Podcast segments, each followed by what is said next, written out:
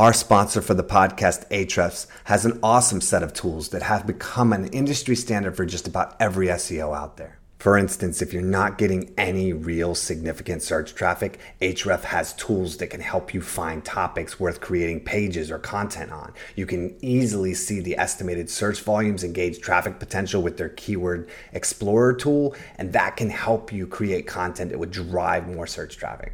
Our sponsor for the show is Opteo, who makes managing Google Ads accounts simple and efficient. It automates time consuming manual tasks so you can spend more time on strategic and creative work.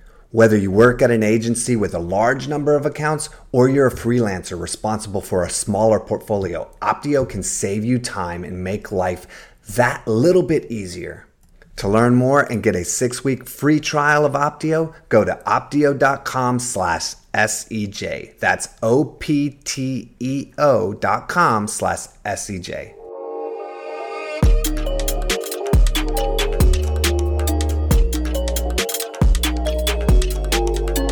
Welcome to the Search Engine Journal Show. Thank you for joining us. It's time for another installment of our ongoing series, Better Know an SEO Pro. And one person in SEO you need to know about is Ryan Jones. Ryan currently leads the SEO team for Razorfish.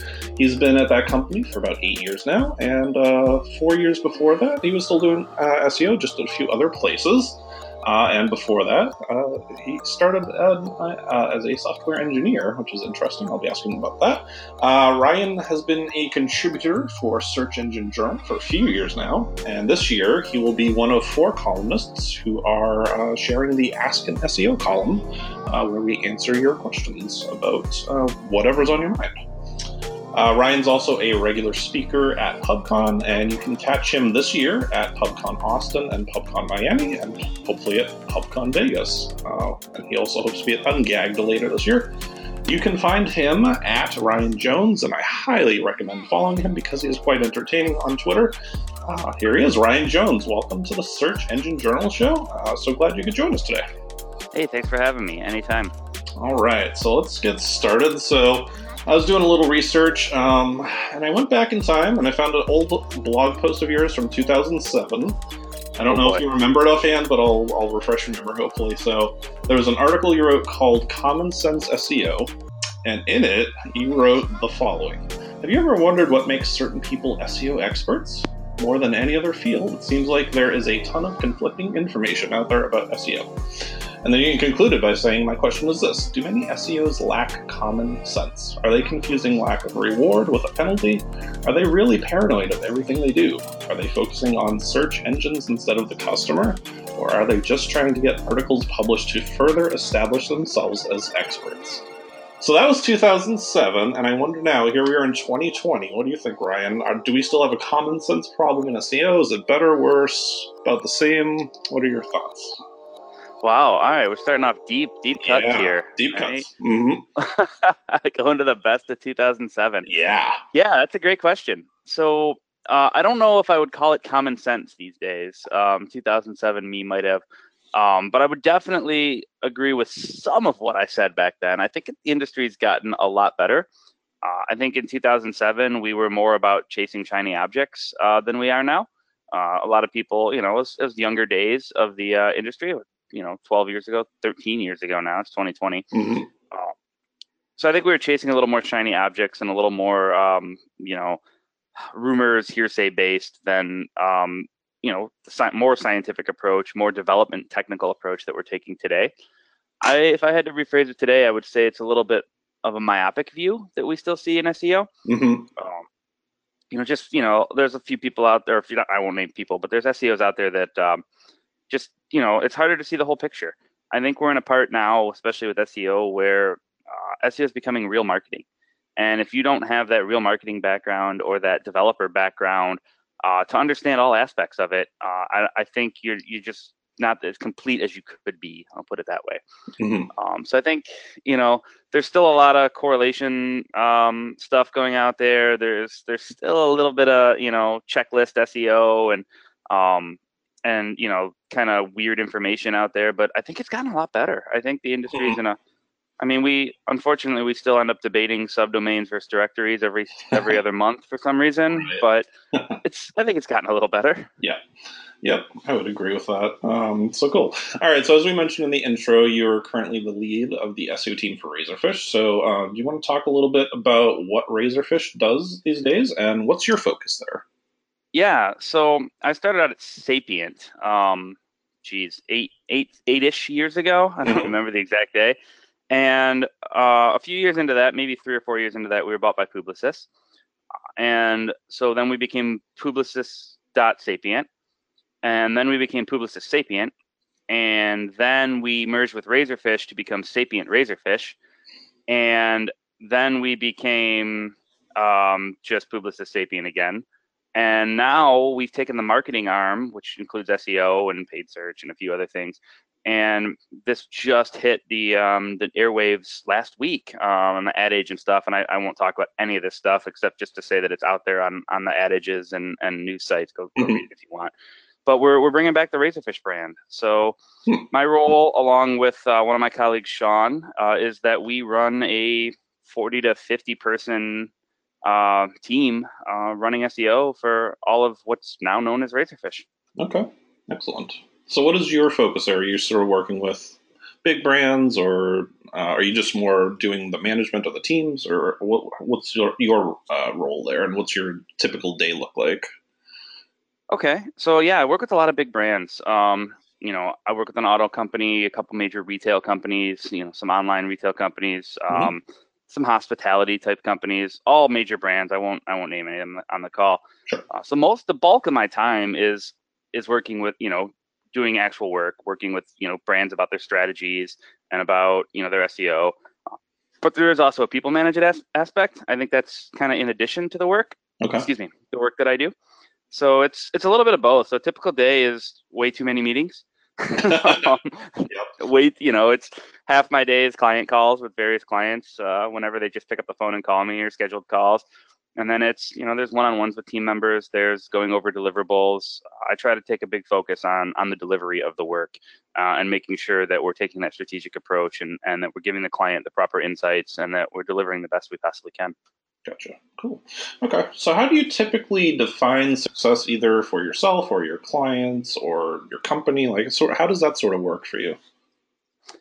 Yeah, I mean, ideally, success for us is success for our clients, mm-hmm. and that's that's my biggest metric. Um, okay. You know, I have an auto client, and I like to tell my team all the time when they come up with ideas, how many cars is this going to sell? Mm-hmm. And it's it's an interesting way to look at stuff. So when you're talking about you know, um, making an edit to the CSS file to make the page load slightly faster. Like, how many cars is that going to sell? Mm-hmm. Versus creating an FAQ content section. Right. So it's keeping stuff in, in perspective. You know, that FAQ section is probably going to sell a lot more cars than that CSS file change right. or that XML sitemap. Right. So success for us is success for our clients. Or you know, you can replace cars with you know any other product for retail clients. Um, and success for our, our clients differs. Um, you know, I don't like to come into a client engagement and just say this is how we're going to measure SEO. Uh, you know, here's your clicks, here's your impressions, here's your ranking position, the, the standard metrics from Search Console. Mm-hmm. I like to ask clients, what's important to you? How do you guys measure stuff? Show me your internal reporting. What what do you guys send around internally? What metrics are you being held accountable for? And how do you guys look at stuff? Like you have a monthly meeting with your boss. What numbers do they bring up? And what numbers are they looking at? And then we can frame our SEO to help drive those numbers. Uh, so that's you know it's it's not one size fits all. It's it's tell us about your business, and then we'll measure things how you measure your business, and then we'll look to help your business succeed. So it's it's more about just SEO and rankings, and it's it's about you know real marketing. Mm-hmm. Excellent. Okay, so uh, yeah, as you confirmed, you do work with a few big brands. So, um, what are some of the big challenges that are currently out there w- with that whole relationship? And are there any tips maybe you can share that you know, if others are working with big brands and facing challenges that are similar, like, have you learned anything that can make that process a bit less painful from your side? Yeah, it can be culture shock working with larger organizations if you haven't done it for the first time. Mm-hmm. Uh, you know, when I hire, I look for people that like, you know, do you have agency experience? Because otherwise, um, we're going to spend the first couple of weeks, you know, getting you acclimated to how things work at big brands, right. mm-hmm. uh, which isn't a deal breaker. But um, big brands things can take time. Um, I had a past client at a past agency where they spelled their brand name wrong in the footer. Um, this isn't my current company. This was God eight, nine, ten years ago. Mhm. But you know, where it says copyright, you know, 2000 whatever company name, they spelled the company name wrong in Oh footer and right, which happens. Oh, yeah. Somebody, you know, no one caught it.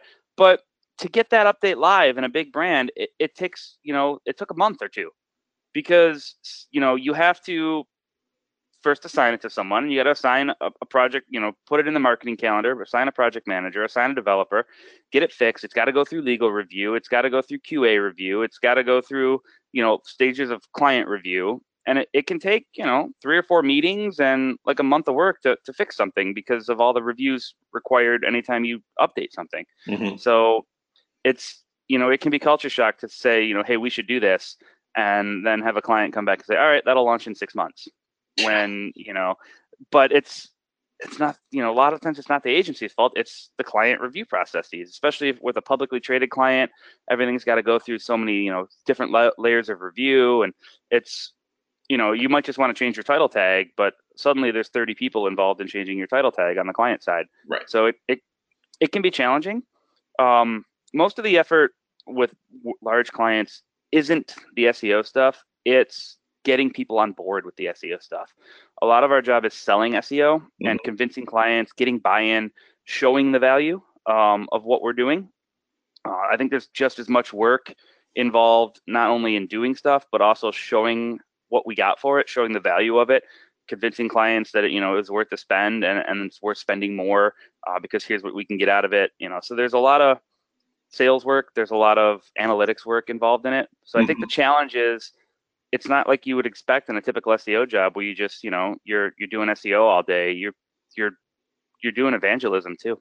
Yep. And that leads into one uh, question I actually had for you uh, as well. Um, and I don't know. I, I, I guess I still wonder why it is that you know in 2020 we're still trying to have to sell people on the value of SEO.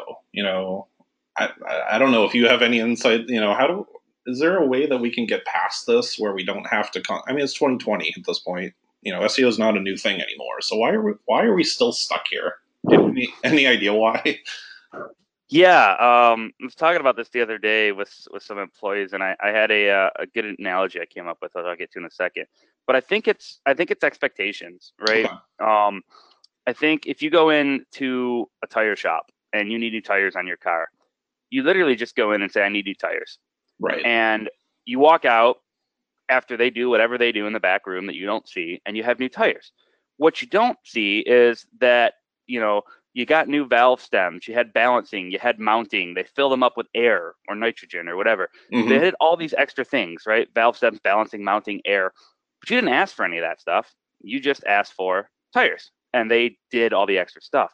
And I think SEO kind of falls into that way too. A lot of clients are like, I need a website, and they assume that they're going to get the balancing, mounting, valve stems, air of their website. They assume they're going to get the SEO. They assume they're going to get the accessibility. They, ex- you know, assume they're going to get all that stuff Mhm. and they don't. We don't work like the tire industry where we do all the extras because it's the right thing to do. Mhm. This industry, the development industry, the marketing industry, you know, if you don't ask for SEO and accessibility, you're just going to get a default Angular React template um, with the default settings. Yep. And so I think it's perception. I don't think clients know that they have to specifically say, do the SEO. I think they want it. I just don't know that they're specifically asking for it. And I don't think we as a greater industry are doing a good enough job of of giving them what they need rather than what they ask for. hmm Yeah, that makes sense.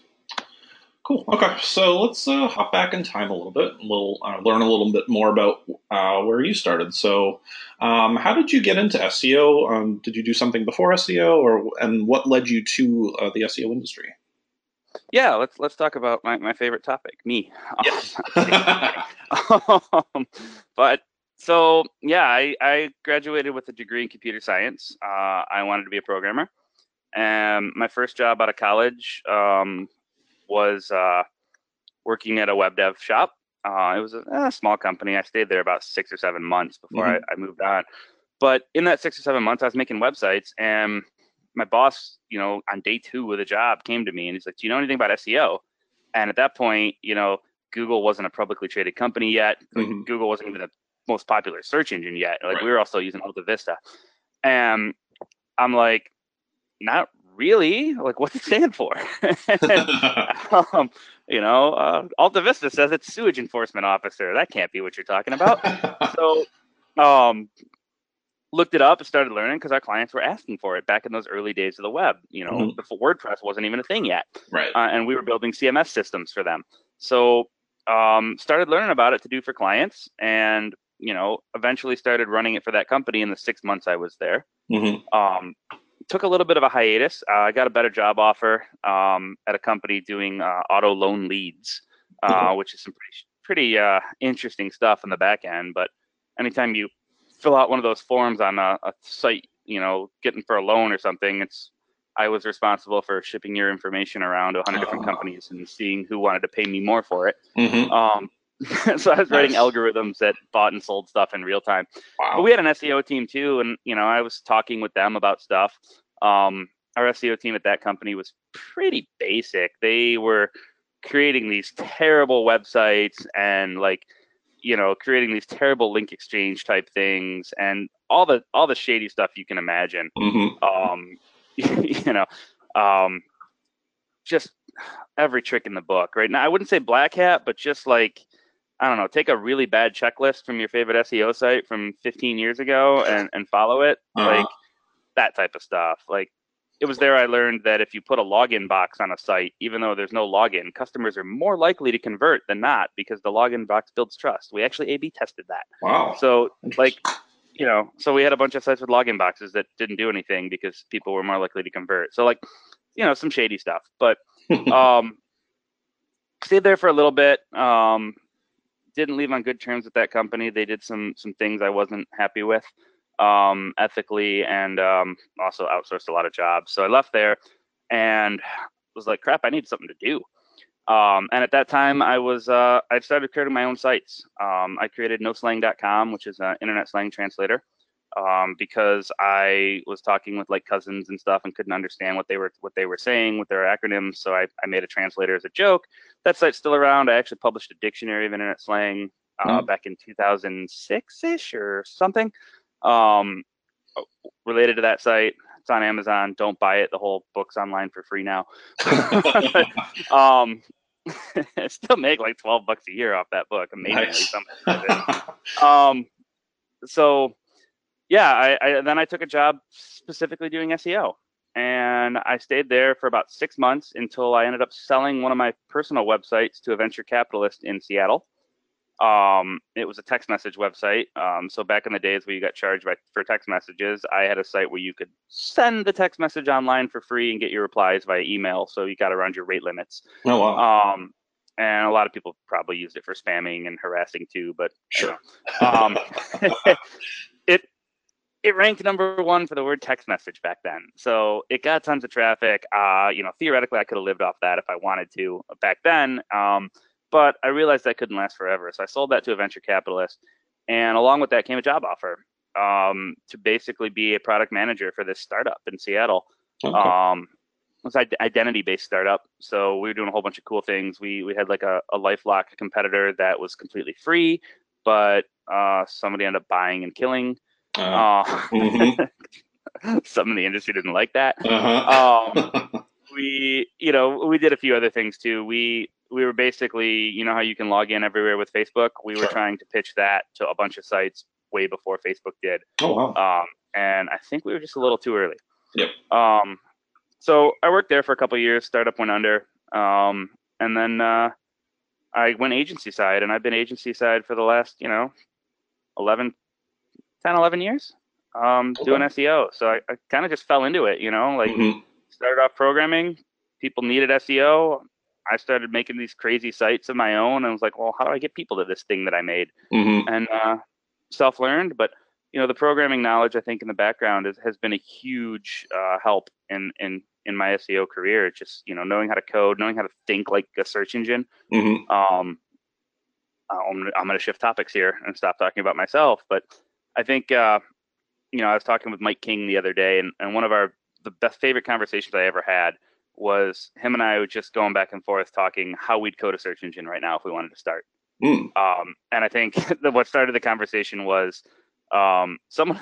I made a joke. Someone should start a search engine that only looks at factors that people put in lists online. All it does. Yep. Like whatever blog post says, here's the ranking factors. Literally use just that and make a search engine out of just that.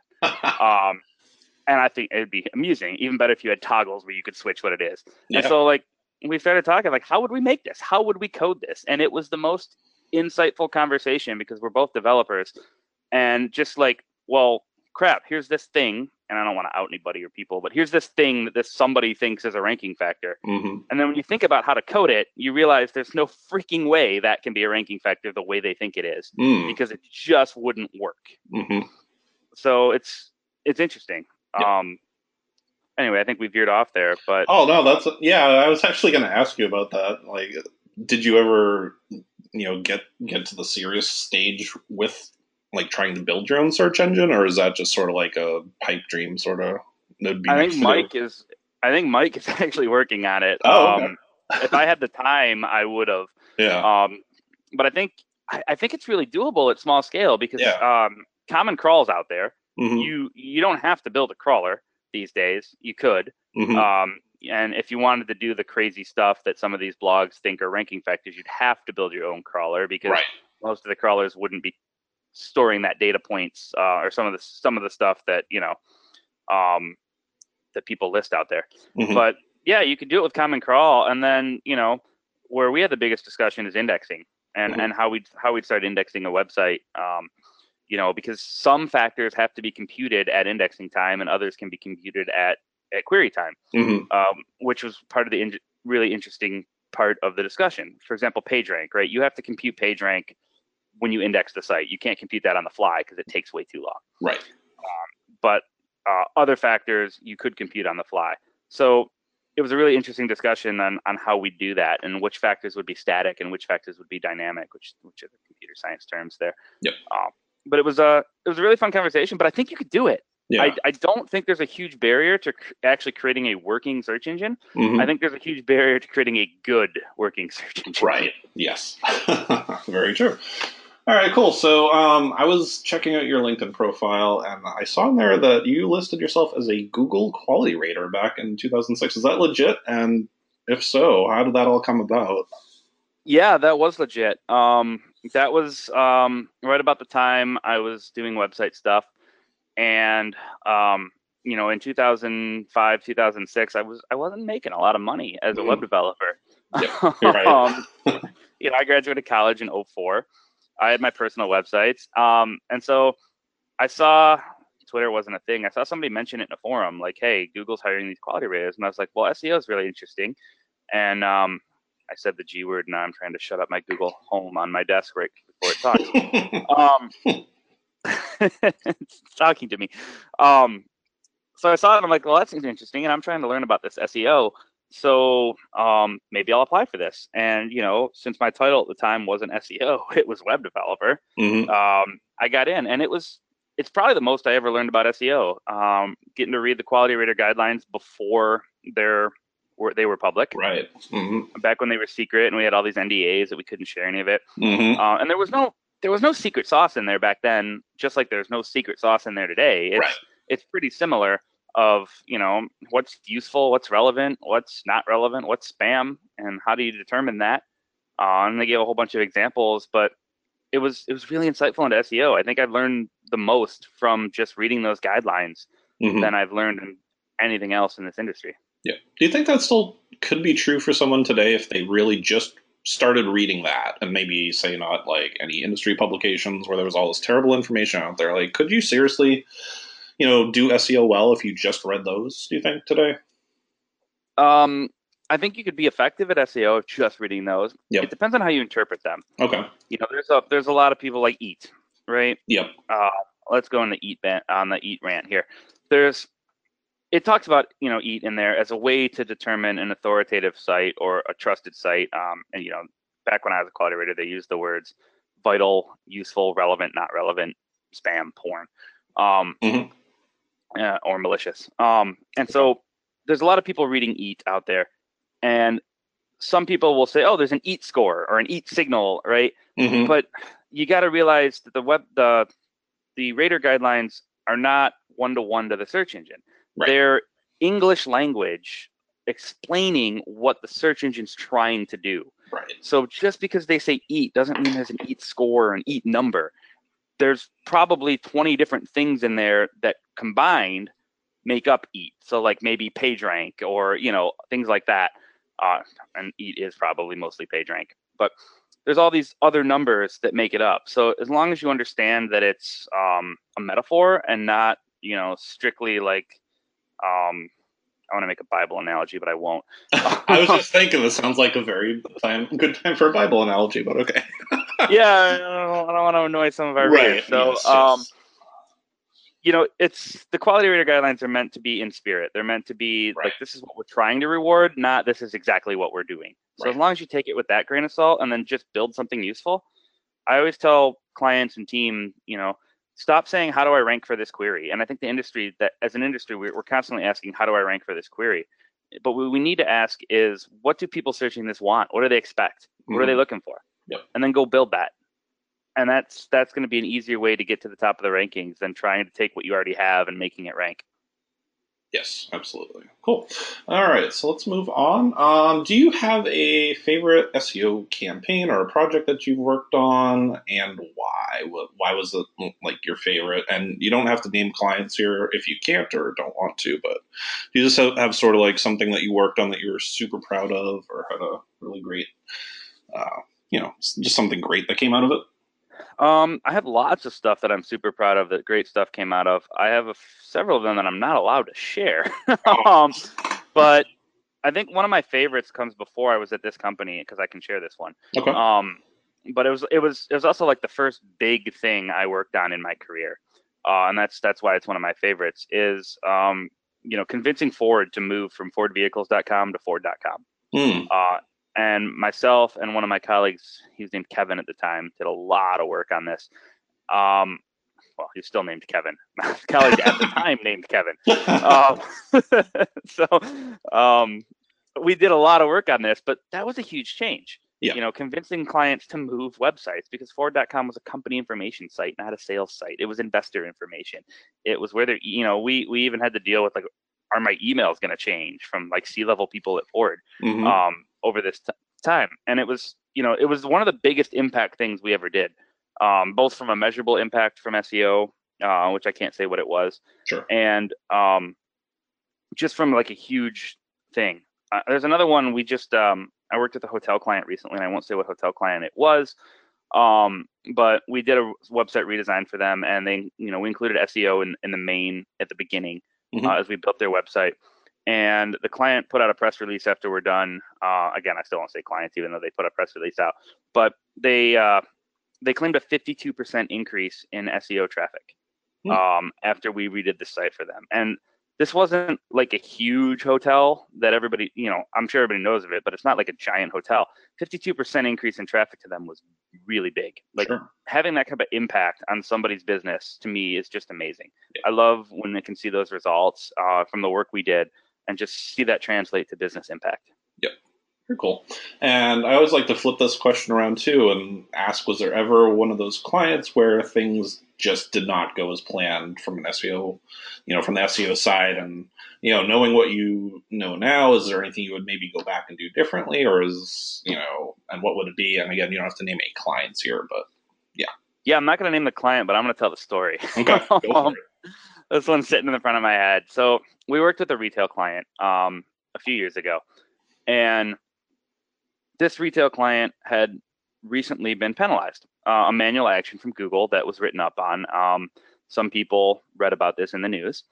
Um, it got some public. It got some notoriety, Mhm. and so they brought us on. You know, they they they threw their SEO agency under the bus in the reconsideration request. Um, it you know their SEO agency at the time was was doing some shady stuff. Mhm. Um, and so they brought us on um, to do a whole bunch of things. We we still have some people doing dev with this client, um, but they brought us on for SEO too.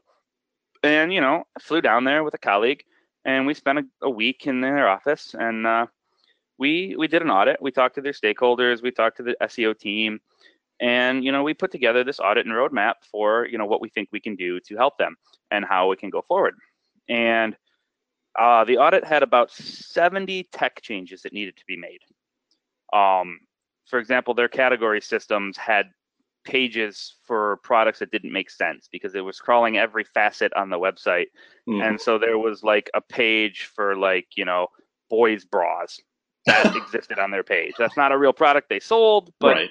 that page existed because the CMS was crazy throwing out links. Oh, so wow. we had all these technical changes that they needed to make to this website.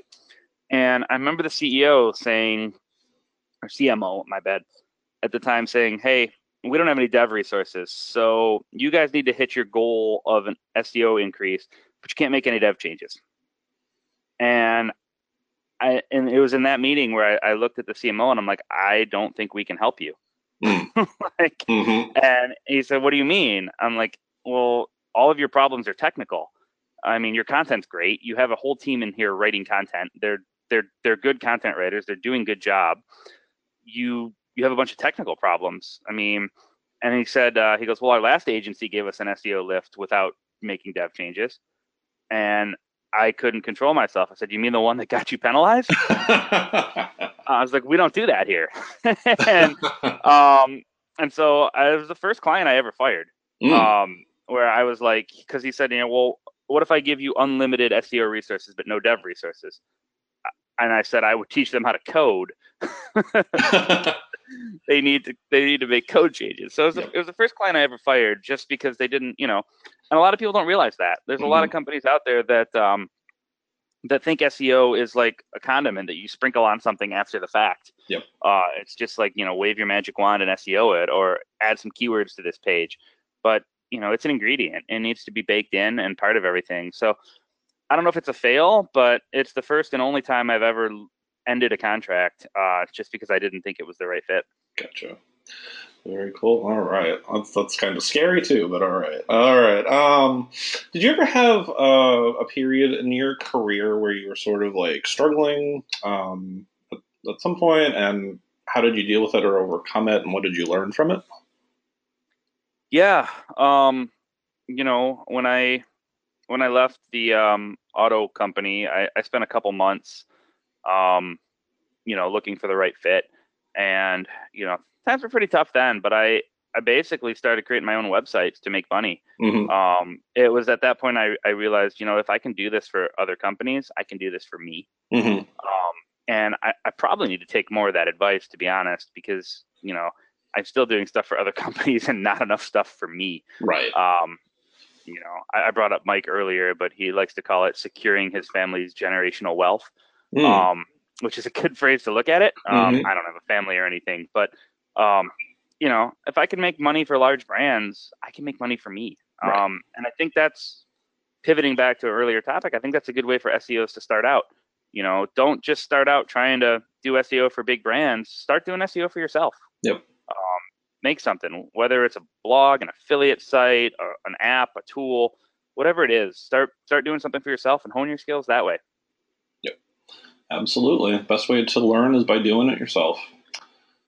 All right, cool. So let's shift gears now. Uh, let's talk WTF SEO. Uh, so tell us a bit about what WTF SEO is and what you do for that site. Yeah, so WTF SEO is basically the onion of SEO. Um, it's parody blog.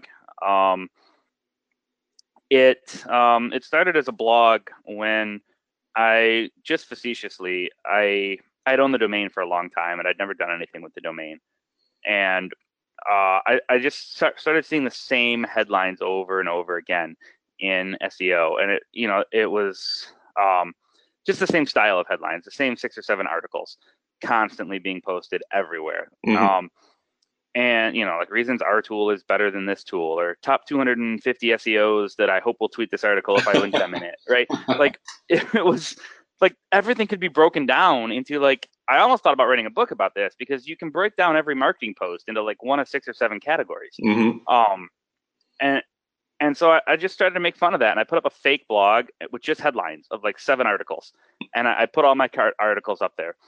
And you know i started sharing it on twitter and um, some people started retweeting, and then um, Simon Heseltine came along, and you know he started writing a couple articles with me, and then I started fleshing out all these articles, and Simon and I were writing articles for a long time, and it, it gained popularity, and then we brought you on to edit. So Mhm. I'm sorry I'm gonna out you there, but Mhm. Danny's been Danny's been doing some of our editing, um, along with a few others who are no longer there.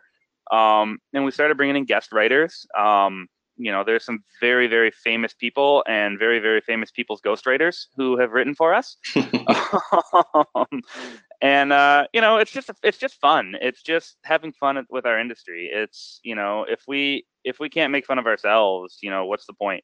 Mhm. So it's it doesn't make any money. Um, whatever little money it's made, I've spent on beers or stupid things like hats and stickers and um, wine glasses for some of the people that write for us. Um, so it's you know whatever little money it makes gone back to the industry. Mhm. Uh, surprisingly, SEO readers like it gets a lot of traffic, but surprisingly, SEOs don't click on ads. Go figure. Um, so, and it's really, really hard to rank a satire parody site for actual SEO terms yes. that real SEOs are trying all day to rank for. So, um, most of it's social, word of mouth, but it's it's a fun time. Yep. Um, after you know a, a few months into the project, whoever owned the Twitter account at the time pinged me and was like, "Hey, do you want this? It matches your website. You can have it." Nice. And I said, "Sure." And so um, most of our Twitter now is Simon. Um, so if if he offended you, sorry, Simon. Um, but it's uh, I'll tweet it on it. I'll tweet on it occasionally. Um, but Simon pretty much runs the Twitter account these days. Um, I just write the snarky articles. So um, you mentioned we're doing Ask an SEO for SEJ. yes. There's uh, we just did an Ask an SEO article for uh, Ask an SEO AI article for WTF SEO. Um, so I like to piggyback. Uh, I can't remember the other article I did for SEJ, but I made the same article for WTF SEO and managed to time it so that they linked to each other. It was it was Mm. amazing. Wasn't it SEO Um, skills? I believe Yes, Yes, yes, it was yes. top skills. top skills. And so, yes. like the SEO, the SEJ one was real, and the WTF SEO one was like you know bullshittery. It was the number one Yes. skill you needed. So it's, yeah, it was fun. Yeah. Do you have a sort of a favorite post from WTF SEO that you've written or anyone has written for you? Yeah, my favorite that I've written is the SEO is dead one. Yes. Um, it's an evergreen post because you know, uh, like the post says, every few weeks, some in- scorned intern or you know developer or Jason Calacanis wannabe or actual Jason Calacanis writes writes an article calling SEO dead. Right. Um, and they always say the same stuff, um, but it's always like somebody that relies on SEO, and like they they never really put their money where their mouth is and no index their whole site to show us that SEO is dead Mhm. right? So it's it's always some site that that needs SEO, or oftentimes it's somebody else that wants to rename SEO to something else that you know they want to be known as. Right. And we've had like a hundred different names out there where people want to rename it. So it's you know. Uh, so it's just tongue in cheek at that, but it's it's a recurring trend in the industry. Yeah. And funny enough, you can actually learn some stuff by reading WTF SEO, believe it or not. So, yeah. Yeah, there was one article where I snuck in like a couple real pieces of advice. Yeah. Um, and like it was it was kind of funny to me because people were thinking those were jokes, and Yep. I was like, no, no, that's that that one's real. All right, so let's shift gears a little bit. Uh, talk speaking. So we mentioned you're a big. Uh, I, I always see you at PubCon, of course, but uh, yeah, you speak elsewhere and have spoken tons of places. So, do you have any advice, maybe, for people who themselves maybe want to become a speaker at some point soon? Uh, sure. I mean, just go for it. Um, don't don't let the imposter syndrome get to you. Um, Mhm. you know, I, I started attending PubCon's my favorite conference uh, out there. Um, and I started attending those and just, you know, I was having conversations with some side people. I think it was Ben Cook, uh, the first first PubCon I ever went to, that, you know, over a beer was just like, dude, you could be speaking here. Why aren't you speaking here? Mhm. And, you know, I had never thought of that that way. Like, you know, I had that imposter syndrome, Mhm. um, you know, loo- looking up to people. And so I applied and spoke. Um, tips for getting accepted, um, you know, case studies. Um, talk about in your pitch, talk about what people are going to learn. Mhm. Like literally say attendees will walk away from this session learning X, Y, Z. Um, that's that's what people want. Uh, talk less about yourself. Uh, that's funny coming from me, but talk talk less about yourself uh, and more about the topic and what people are going to learn in that topic, and have something interesting to share. Have a Mhm. case study. Have an experiment. Have you know, um, you know, client examples. Um, have something cool, do something cool, Mhm. uh, and then you'll get in there and to get speaking. But yeah, I mean, go for it. There's there's no reason not to. Our sponsor for the podcast, Ahrefs, has an awesome set of tools that have become an industry standard for just about every SEO out there. For instance, if you're not getting any real significant search traffic, Ahrefs has tools that can help you find topics worth creating pages or content on. You can easily see the estimated search volumes and gauge traffic potential with their Keyword Explorer tool, and that can help you create content that would drive more search traffic. Our sponsor for the show is Opteo, who makes managing Google Ads accounts simple and efficient. It automates time consuming manual tasks so you can spend more time on strategic and creative work. Whether you work at an agency with a large number of accounts or you're a freelancer responsible for a smaller portfolio, Opteo can save you time and make life that little bit easier. To learn more and get a six-week free trial of Opteo, go to opteo.com slash SEJ. That's O-P-T-E-O dot com slash E S-E-J. What's your favorite part about speaking at conferences these days?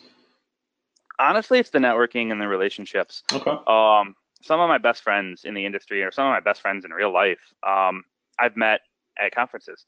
Uh, just you know, so many good relationships, so many good friends. I mean, if you're if you're Facebook friends with me, you'll realize most of my Facebook friends are SEOs um, or hockey players, and it's you know, I I think I it's it's just the relationships. It's getting to know people. Uh, Mhm. It's the contacts, and not just professionally, just you know, even personally, the contacts. There's just so many good people in this industry, and so many amazing friendships. Just just from socializing, from hanging out at the bars, from talking, you know, from sitting next to random strangers at sessions or or on the transport to and from conferences or at, at the conference events.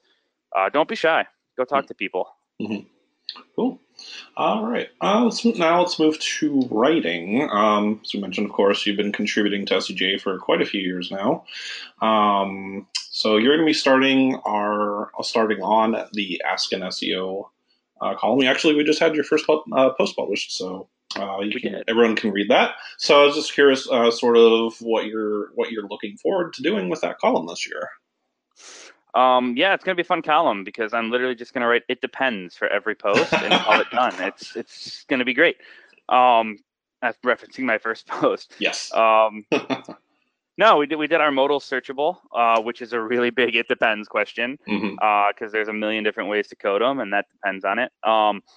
I think the I can't remember the next topic, but I already submitted it, so that should be going live pretty soon. And uh, I think the third one I'm going to answer is talking about edu and gov domains. Um, stay tuned for that because I think I'm going to take a turn in there where uh, most people aren't expecting me to go. So uh, I'm playing that one in my head right now. But no, it's fun. Uh, it's it's fun to help people. I love to hang out. Um, for those of you that hang out on like Reddit, our SEO or our big SEO, um, or they hang out in the Google uh, help forums, uh, or they hang out in a million Facebook groups. um, there's there's a SEMrush Facebook group I'm in. There's an SCGA Facebook group, a PubCon Facebook group. There's like four random SEO ones and two or three Black Hat ones. Um, you can find me always just you know answering people's questions on on a lot of those places because I like I don't know I like being challenged. Every once in a while you see a new issue in there that you haven't seen, uh, and, and it challenges you to dive into it Hmm. but oftentimes you just see the basic stuff so you know rather than rather than have somebody spend years toiling away at something it's easy to just you know point people on the right track i like to teach i like to you know help people out in the industry Mhm. Awesome. Do you have a favorite article that you've written for SEJ or your blog or anywhere? Um, sort of like one you're most proud of? I know we already talked Oh, about wow. WTF SEO, but do you have like a, a legit, you know, non-parody that you have uh, as a favorite?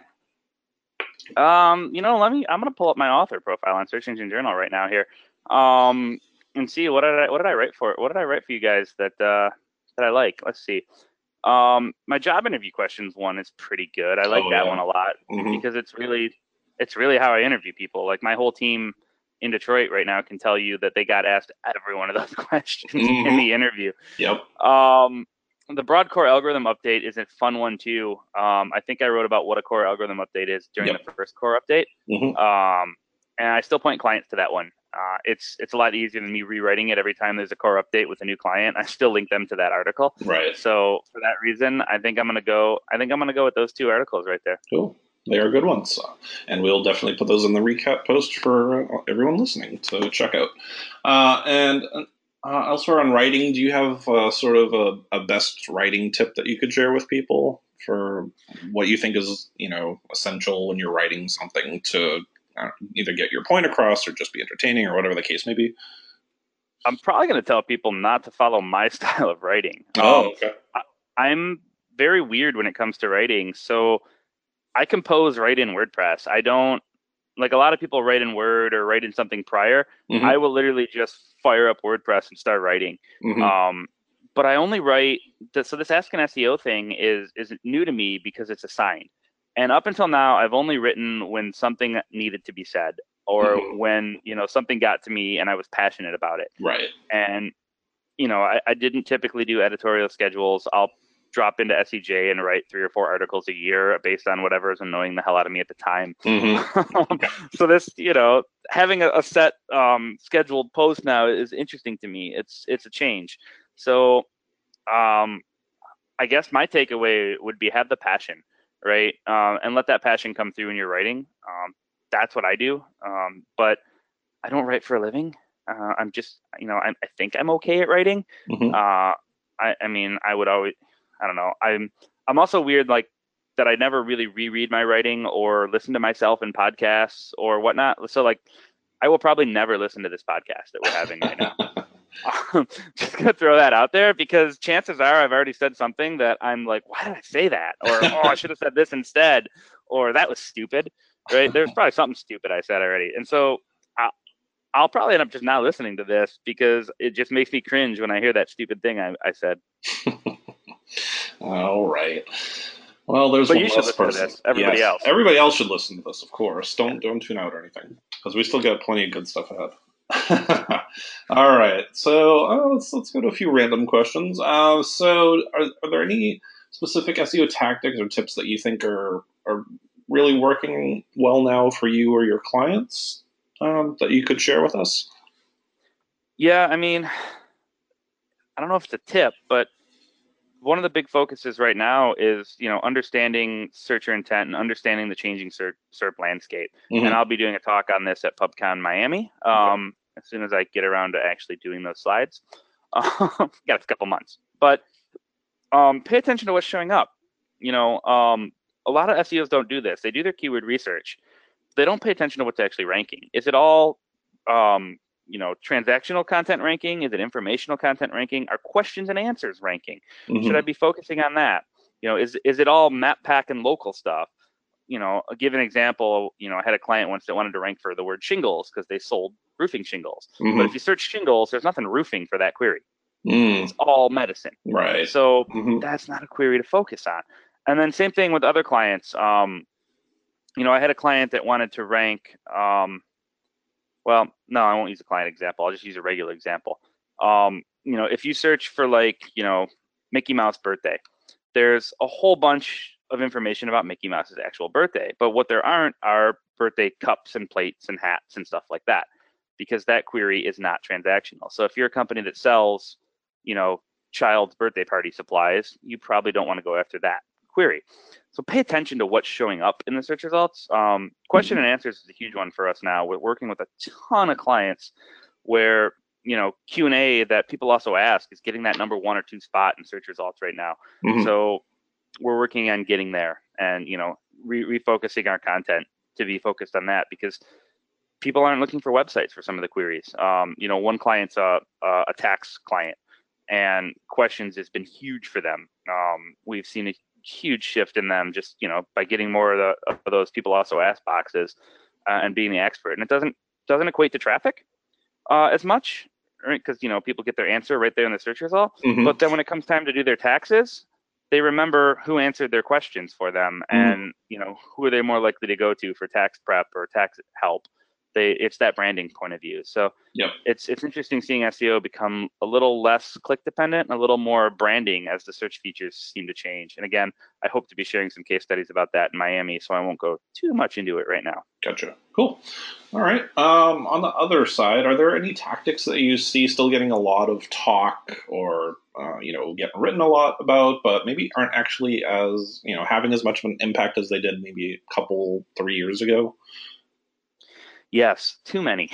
Yes. um, um, too many. Um, where to start? I think one of my favorites that every a lot of people still talk about that I don't think provides any value is disavow files.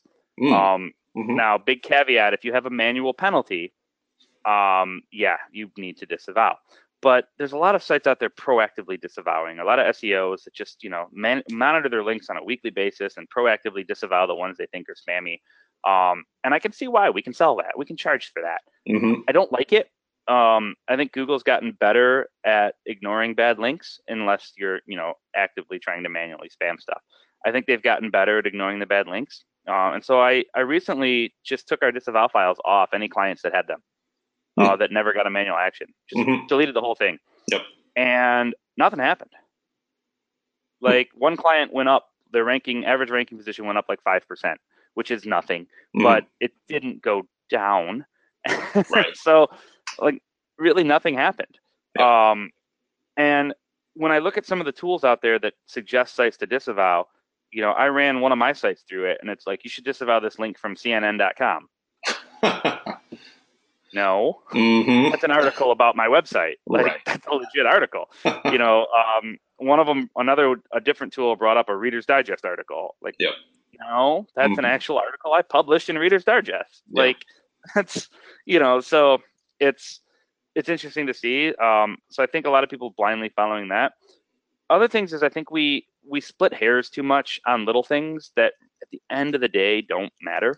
Mhm. Um, you know, H1, H2 tags is one that I think a lot of people spend way too much time discussing. Yeah. And I think if they don't do it now, I think the search engines will get to the point where they know what's decorative and what's actually a heading, no matter how you tag it up, Mhm. uh, based on context and clues, especially in the world of you know natural language processing and, and things like that. Right. Um, now, that's not to say H tags don't matter. They do for accessibility. If you got if you don't have them properly nested, you're not going to pass an accessibility audit. Blah blah blah. Mhm. But I don't think you're going to get much SEO lift. You know, making a uh, a CSS style in H1, right? Like I don't think that's the thing. Um, let's see, what else are we talking about? Um, domain le- age uh, or re- length of registration. I think that's kind of a silly thing to debate too. Um, sure, it might correlate, but also that's something you buy. Like that's just something where you can throw more money at it. And I don't think Google or Bing would like the prospect of like, oh, you want to rank higher? Spend more money on this random thing. That doesn't make the site more useful to a user.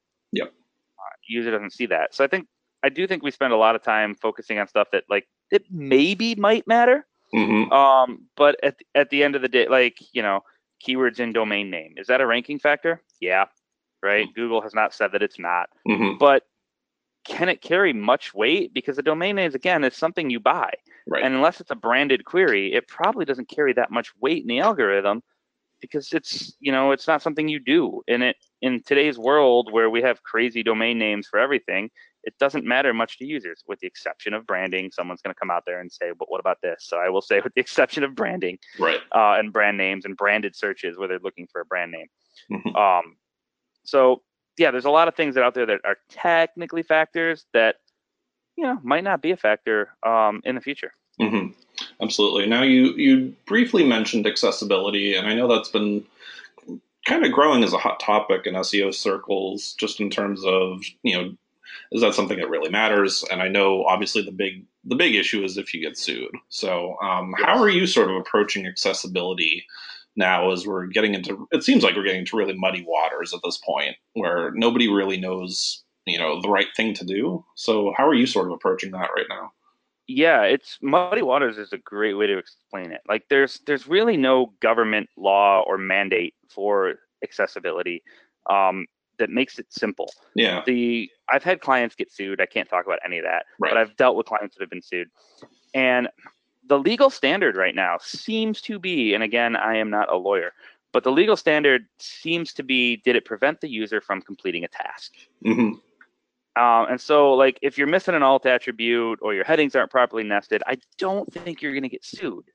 But if the user can't do anything on your site and do the thing that they came to do, that's where you open up yourself for the lawsuit. Right. And um, you know, accessibility is really interesting because it, it overlaps with SEO. Where, um, well, let's talk about lawsuits for a minute.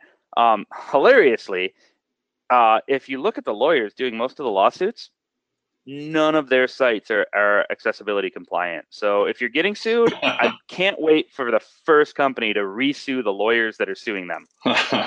Um, right? I Yeah. think it's gonna be.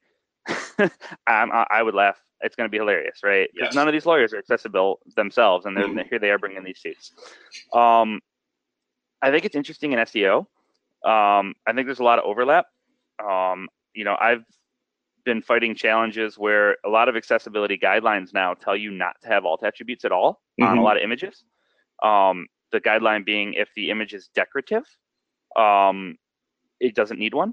So, um, and that they're getting really strict with that. So, like, if you have an article about George Washington and there's a photo of George Washington in the article and a heading of George Washington, they'll tell you not to put an alt attribute on that photo because the heading is enough t- and that the photo adds no information to the page. Hmm. I don't like that yeah. practice because I want my image of George Washington to rank for George Washington. Right. So we've had a lot of interesting discussions that way. hmm Um, what else can I talk about about accessibility? Oh, uh, one of my favorite. Um, I don't want to call it black hat, but it's kind of un. Eh, I don't think it's fully ethical, but it works for link building. I've seen some companies doing this. I've never done this. Um, but one of my favorite link building tips that I saw somebody doing is they would send an email and say, "Hey, I clicked the link on your site to this thing. I'm blind and use a screen reader. That site you linked to didn't work for me here's another one I found that worked for me. Maybe you should update your link. Hmm. And this works. Yes. I have seen I've seen people doing it. I've gotten some of the emails myself. This Wow. is how I know it works. And I know the people doing it because I laughed when some of my friends sent this email to my sites. I actually emailed them and was like, um, don't know who you're hiring to do your link building, but they're sending them to me. But I, this works, right? Um, Yep. It's a little unethical to pretend you're blind when you're not. I wouldn't advise doing that to anybody. Mhm. Um, but people are so paranoid about accessibility that you know they're changing links because of emails with people threatening stuff like that. Wow. That's pretty. That's pretty shady, but it's also pretty genius too. So. Yeah, I- and I'm worried about sharing that because now, Yeah. like, Yeah. this podcast is going to go out there and start sending that email. Yes. All right. Don't do it, people. Don't do it. Okay. Um, standard. Uh, we do not approve of this practice. Okay. Uh, so let's talk a little bit about machine learning and how that's sort of impacting the role of the SEO. How do you sort of see, you know, as as we're getting more and more away from, you know, I don't even know how to put it, but it's just like, you know, a- machine learning AI is taking over more of the algorithm. Is that going to sort of change the job of the SEO? Do you see that like the role changing of what we're doing in the future? Is it a near term change, a long term change? How do you sort of see that all shaking out? Yeah, I, I definitely think machine learning and artificial intelligence um, are here to stay. Um, I should just say machine learning because it's none of it's really actually AI, right? AI, Right. but we all talk about in PowerPoint. It doesn't really. Um, anyway, so machine learning is here to stay. It's it's not going anywhere. Um, I don't really think it changes our jobs as SEOs that much. Okay. Um, you know, um, it it's because Google has and Bing have always been kind of a black box for us Right. um, whether it's and no matter what algorithm they're using or what method they're using, it's still kind of a black box. And we still have guidelines, we still have goals, we still know what the algorithms are trying to reward and, and trying to surface to users. Uh, and so we still know the outcomes. Um, and as long as we know the outcomes and the inputs, how they rearrange those inputs to get to the outputs internally doesn't really matter to us. hmm So I think it's interesting to hear us talk about it. And there's a whole bunch of edge cases where you know we can exploit it or create some issues, right? Because everything has edge cases. Yep. Um, but with with those aside, I don't think it changes much at all. I think I think it's still the same job. It's figuring out what people want and giving it to them. Mm-hmm. Absolutely. All right, let's do a community question right now. Uh, Brian Harnish of Site Objective, also a Search Engine Journal contributor, want to know what is your favorite SEO fail? And I believe this ties into your PubCon presentations where you have done sort of a pretty hilarious roundup of all the crazy SEO uh, screw ups you've seen uh, over the years. So, do you have sort of a favorite uh, SEO fail? Oh man, um, yeah, I will be talking about SEO fails at uh, PubCon Austin in a couple weeks. Um, so stay tuned for that. It's amazing. um, so yeah, I don't know if I have a favorite fail. There's just so many out there. Mm-hmm. Um, I'm trying to think of of what could be one of the one of the favorites I've seen. I mean, I like when big companies fail. Um, you know, one of my favorites. I don't know if it's a fail. Is when Shinesty um, they make those crazy Christmas suits mm-hmm. um, and stuff like that. Um, when they put on their website, sorry about this next text, it's just for SEO, and then had the most keyword stuffed piece of text ever, like on their homepage. And like the heading was literally sorry about this text, it's just for SEO. so that that's one of my favorites. Mm-hmm. Um, I like when you know I laugh when Bing had an issue getting indexed in Google and turned out to be a technical issue. So I laughed at that a while ago because mm-hmm. um, it's funny to me when you know search engines can't figure out search engines. Yeah. Um, but to their defense, there's strict walls inside Bing and Google where you know the marketing teams can't talk to the search teams. Um, you know, I actually interviewed for a job at Google a long time ago, and it wasn't in search, and you know, it was made really clear that like you're not going to go to lunch with search people and talk about search with search people. Mm-hmm. Um, it ended up being the deal breaker why I didn't take that job. But mm. so there's, you know, there are no, there aren't really those secrets being shared within Google and Bing. I can vouch for that. Yep. So, um, to their defense, but no, it's just, uh, it's just amazing to me the simple things that that can cause people to fail, mm-hmm. um, or the simple mistakes that you know a lot of big sites make. Um, I've got about 100 examples of stuff. Uh, I don't want to share too much of my PubCon deck because I want to make that ticket worth the price of admission. Sure. Uh, so but no, I mean it's it's just the little stuff, but it's I love the blatant stuff. You know, like when people just go all out there and be like, "Hey, this is what we're gonna," you know, it's when it's blatant, like the Shinesty example there. It's it just amazes me. Yeah, very cool. Uh, do you have any current resources that you could recommend to people? It could be blogs you read, uh, people to follow on social media or podcasts, whatever you're sort of into. Do you have any recommendations for people who want to either learn about SEO or just keep up to date on everything that's happening? Um, most of what I follow is on Twitter these days, and um, my the most recent accounts I'm following are more Python, more machine learning, more um, you know information retrieval type stuff. Okay. Um, I, I just attended the Tech Boost con- conference um, remotely because uh, the weather was horrendous, but um, you know there's a whole lot of SEOs now talking about you know writing code and you know using machine learning algorithms and people are talking about the computer science and information retrieval and information architecture and all that fun stuff mm-hmm. which really doesn't help that much with seo as we know it today but it's super interesting so mm-hmm. Every once in a while you'll see me geek out on that type of stuff um, i love the stuff hamlet batista is doing with with python now and making some of the code accessible to a lot of the seo community mm-hmm. uh, so shout out to hamlet there for for all the stuff he's doing and all the code he's throwing out there to people um, to make stuff, you know, a, a lot better. Um, uh, I I watched a talk by Ricardo Yates Baeza about um, bias in information retrieval, uh, and he already uh, he wrote one of my uh, my favorite textbooks too, by the way. Um, so I've been following some of that type of stuff. Okay. Um, but you know, just just real geeky stuff right now that I've been following. Um, but a lot of it's on Twitter. Um, just you know, seeing what people are putting out there. Um, you know, I go to the blogs occasionally. I read SEJ all the time, um, and all the other main blogs too. It's most of my learnings come from Twitter these days. Okay, excellent. Uh, what about tools? Can you talk about some of your favorite tools that you're using right now? Yeah. Um. So I let's see, SEMrush, Ahrefs, Majestic, uh, Screaming Frog. Um, yeah, those are the but the big ones in our tool set. Um, I use BrightEdge a lot for clients. Um, it's super expensive, mm-hmm. but BrightEdge can be fun. But you know, Screaming Frog, SEMrush are the ones I'm in every day, and then Ahrefs and Majestic, you know, when I need that type of stuff. But lately, I've started building my own tools that do stuff that I need that's very specific. So, mm-hmm. um, like right now, I built a little Python-based scraper that scrapes people also ask questions in Google, and it does it recursively, so I can get a couple hundred questions, and then throws them into a nice little thing that looks like Answer the Public uh, mm-hmm. graph um, visualization. That's nothing I can share. It runs on my computer only because my Python skills suck and I can't figure out how to package it up to send to someone else to use.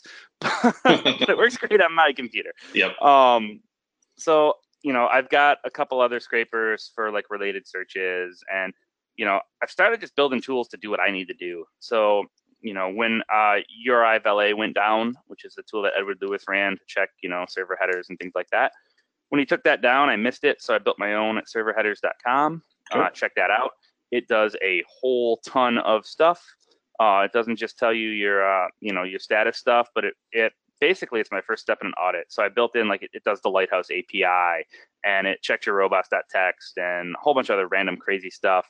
It'll, you know, do an ngram map of your content even and, uh, and then it provides a whole bunch of links to all different sites that I might want to run your site through after that. So like there's a you know a link to check for accessibility and all that fun stuff. So it's my first step step when I do an audit, just to put all my information in one spot and then give me a whole bunch of links to you know find all the other stuff that I'm gonna want. Um, I also launched SEO Data Viz, V-I-Z, S-E-O-D-A-T-A-V-I-Z dot com. Um, which has two tools there. The first one, uh, you enter a keyword and it'll go scrape Bing Suggest, sorry, Bing, um, and Google Suggest. Um, and it'll aggregate all those keywords and it'll um, pull out topics in those keywords or n-grams, like we call it in computer science, and show you the recurring topics in that field um, mm-hmm. and, and what you should search for. And then there's a link on there that lets you import your own keyword list and pull out all the n-grams too. Um, so you can see the recurring themes or topics in that keyword list. Um, some basic data visualization stuff.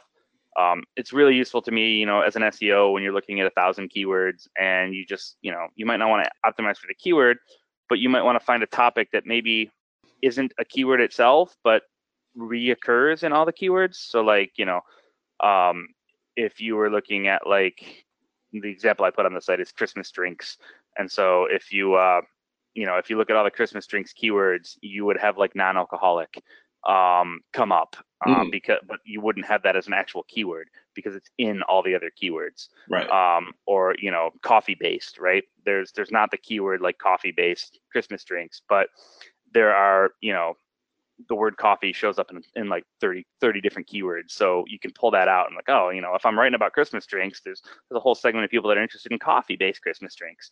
So you can pull that insight out from the tool. So that's that's kind of how I use that, and it's it's really fun. Dixon's doing some really similar stuff with inlinks, probably at a more advanced level than I am. Mm-hmm. Um, you know, but again, I just you know these days everything I do is so specific with a lot of clients that I've just started you know creating my own tools. There's um, I should share some of them. I haven't. There's probably like 20 or 30 different Google Sheets templates that we have now, especially with Apps Script. If you're not playing with Apps Script, it's amazing uh, I forget who did the talk. Uh, somebody did a presentation on using Apps Script for SEO, and if I can find the link, I'll ping it to Danny, and he concluded on the website with this. Um, but there's just the stuff you can do with Apps Script and APIs is amazing in Google Sheets, and so there's so many Google Sheets templates our team uses now internally to do all kinds of crazy things for for clients and just pull data and make data more actionable. So, yeah, it's most of my stuff's you know custom geeking out uh, in Google Sheets and in Python, but you know the the raw data for all that stuff still comes from the S, the SEMrush, the Majestics, the Ahrefs, and the and the Screaming Frogs, and then it's just what we do with that data using some more powerful tools. Awesome, very very cool, cool stuff. All right, let's do a few fun questions as we're winding down. Uh, if you weren't in search, SEO, or marketing, what profession would you love to be in instead? Oh, I mean, realistically, I would probably be a programmer still. Oh yeah, writing code. Um, what I like to be, I don't know. Sometimes I I, I would like to have a job that doesn't re- use my brain. Hmm. Um, mm.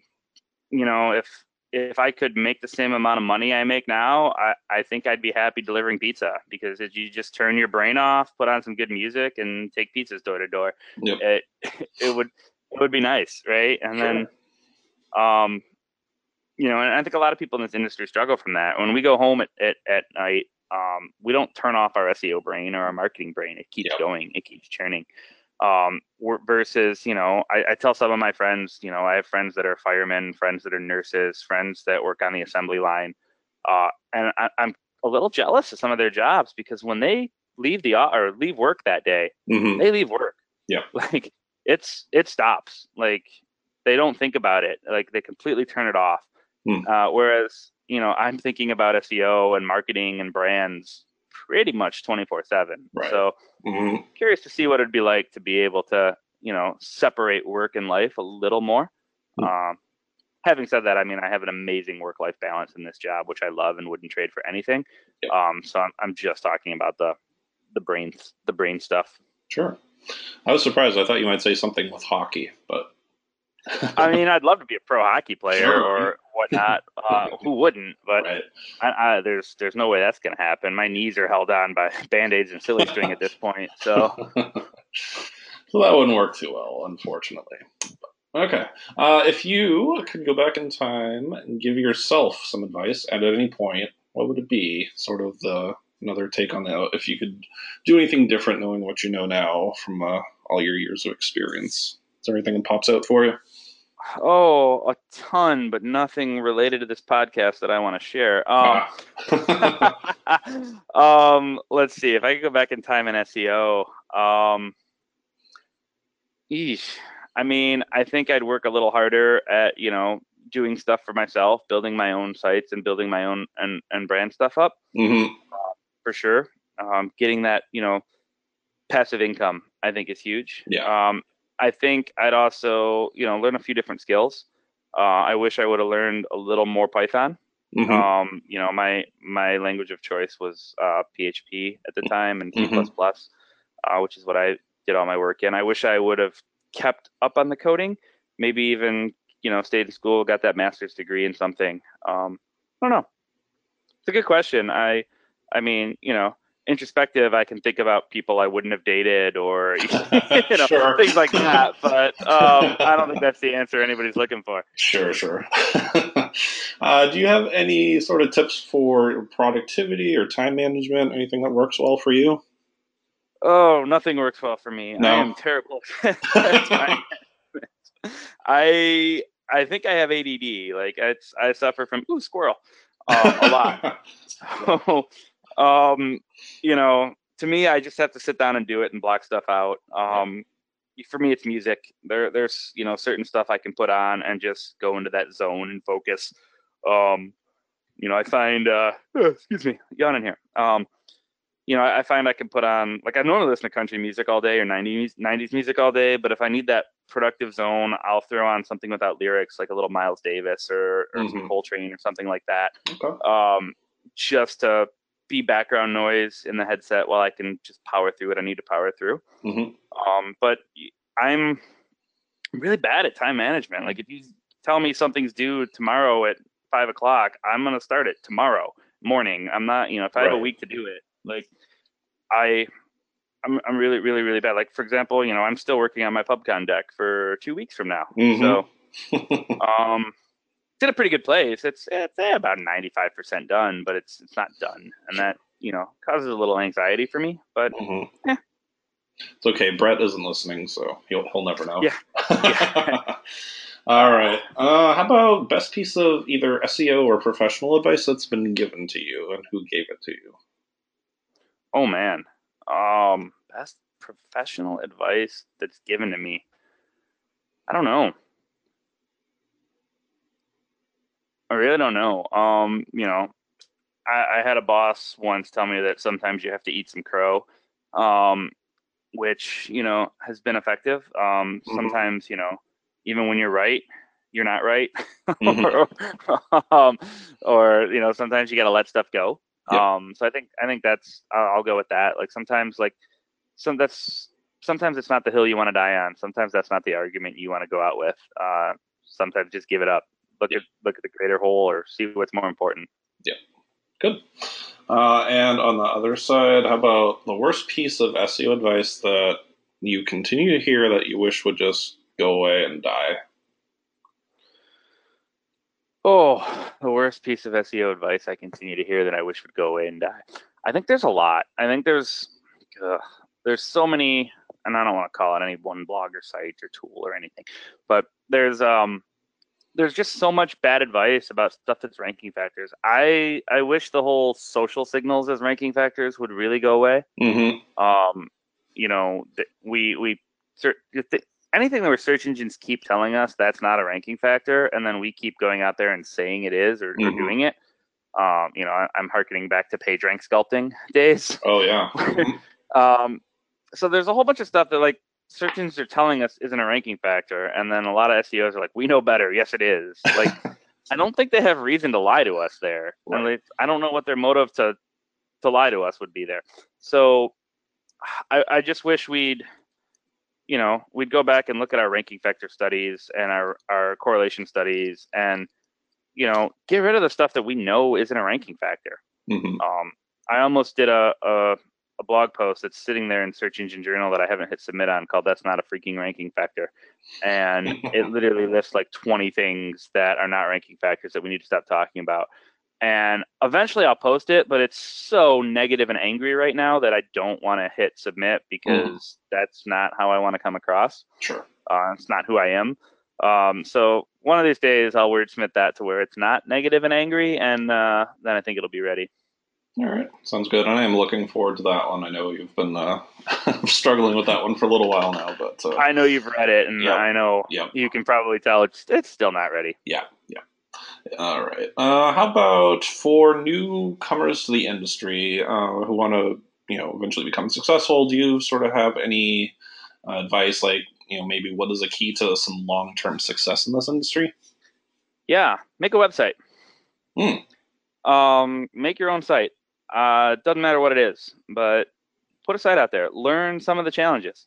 Learn learn how to get it up there, right? Like just mm-hmm. what's involved in posting content. Install a CMS. Um, you know, install some plugins. Make an XML sitemap. Uh, you know, do all that stuff that you tell clients to do, and that way you can understand what's actually involved or what it mm-hmm. means when you're telling a client to do something. You know, then run your site through a W3C validator and try and fix all your HTML issues. That's a fun experiment. Or run it through an accessibility validator and try to fix that stuff. Mm-hmm. Basically, just get an understanding of what you're telling clients to do, uh, so that you can talk the talk with the developers. And and you know, uh, from from having that knowledge, you know, oftentimes I'll get the developer and I'm like, we can't do this. I'm like, well, have you tried this? How about this way? And oh, well, maybe we can do this. So just just learn just go out there and do it. And then who knows maybe that website will turn into a side business or you know passive income which is what it's all about. Um, but just go do it. Don't don't rely on your day job right? We all like to joke about social media managers that don't have their own social media accounts. Mm-hmm. um, we see that all the time. Yep. Um, for various companies. Um, you know walk the walk talk the talk do it do it yourself. Just go out there and learn. Start coding. I mean you're going to fail but start coding stuff, start putting stuff together, and um, you know, learn from those failures. Absolutely. Uh, is there anything in particular right now that you're most excited about in SEO? Hmm. Um. Eh, not really. I mean, I'm I'm really geeking out on the machine learning stuff. Mm-hmm. Um, and you know, and that type of stuff.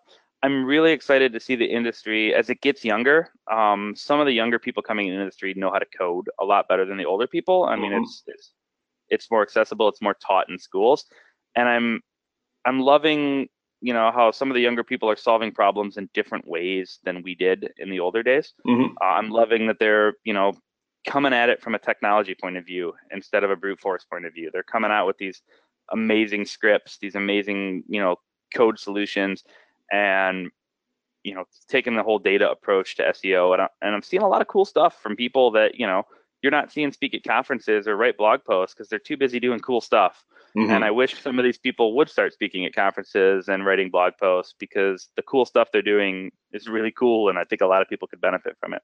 Yeah, absolutely. We got to get them writing. All right, uh, and uh, finally, what's next for Ryan Jones? you have anything you're looking forward to next?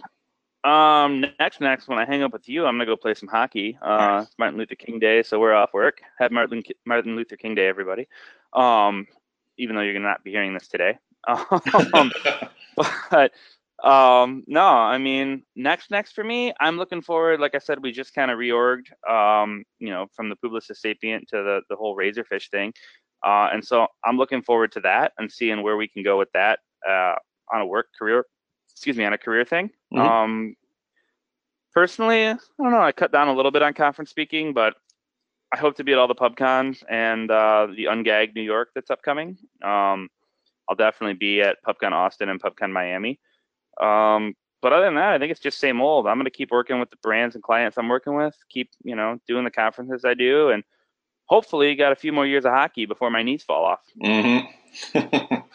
All right, sounds good. So, uh, just remind everybody uh, where they can find you on social media or anywhere online if you want uh, want them to reach out and connect with you.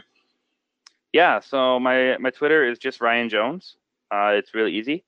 Um, my LinkedIn is Jonesy, um, J O N E S Y. But if you don't put a message by, about how I know you or why I should connect with you, I don't accept people. So if there's no note, you just get denied. But Twitter's the best way to get a hold of me. Uh, my Facebook's super private. Um, I have a Facebook rule: if I have never had a drink with you or you don't have my phone number, we aren't Facebook friends. Mm-hmm. Um, so either we've we've had to have hung out in person, or you have to be able to pick up the phone and call me. So if you've if you've requested me on Facebook and didn't get approved, that's why. But Twitter, uh, Twitter's the easiest way to get a hold of me. I'm always on Twitter. I'm on Twitter too much. Uh, I tweet too much. Um, it's, it's actually interesting because on all week I tweet about SEO and I watch my follower accounts go up. And then on the weekend, I tweet about sports and politics, and I watch them go right back down. it's it's it's kind of a fun cycle. Um, so if you're into that stuff, if you're into SEO with a with a mix of sports and politics, yeah, follow me on Twitter, Ryan Jones. Absolutely. All right. Well, Ryan, thanks so much for talking to us today. This has been a really great, uh, fun discussion. Yeah, thanks for having me. Anytime. All right, awesome. So that does it for this edition of the Search Engine Journal Show. Thanks for listening. We really appreciate it. Uh, please tune in again next week for another great episode. If you haven't yet subscribed to our, our awesome and fun podcast, make sure you do it uh, right after right after you're done listening. Uh, you'll get lots of great interviews every week. SEJ's Brent and myself are continuing to switch weeks uh, all year long. Uh, so lots of great stuff coming up this year for you to check out. Uh, if you want to follow Search Engine Journal, you can do so at SE Journal on Twitter, or you can find us with a simple search on either Facebook or LinkedIn. And if you want to follow me on Twitter, I am at Mr. Danny Goodwin. That does it for us. So, uh, so long, and thanks for listening.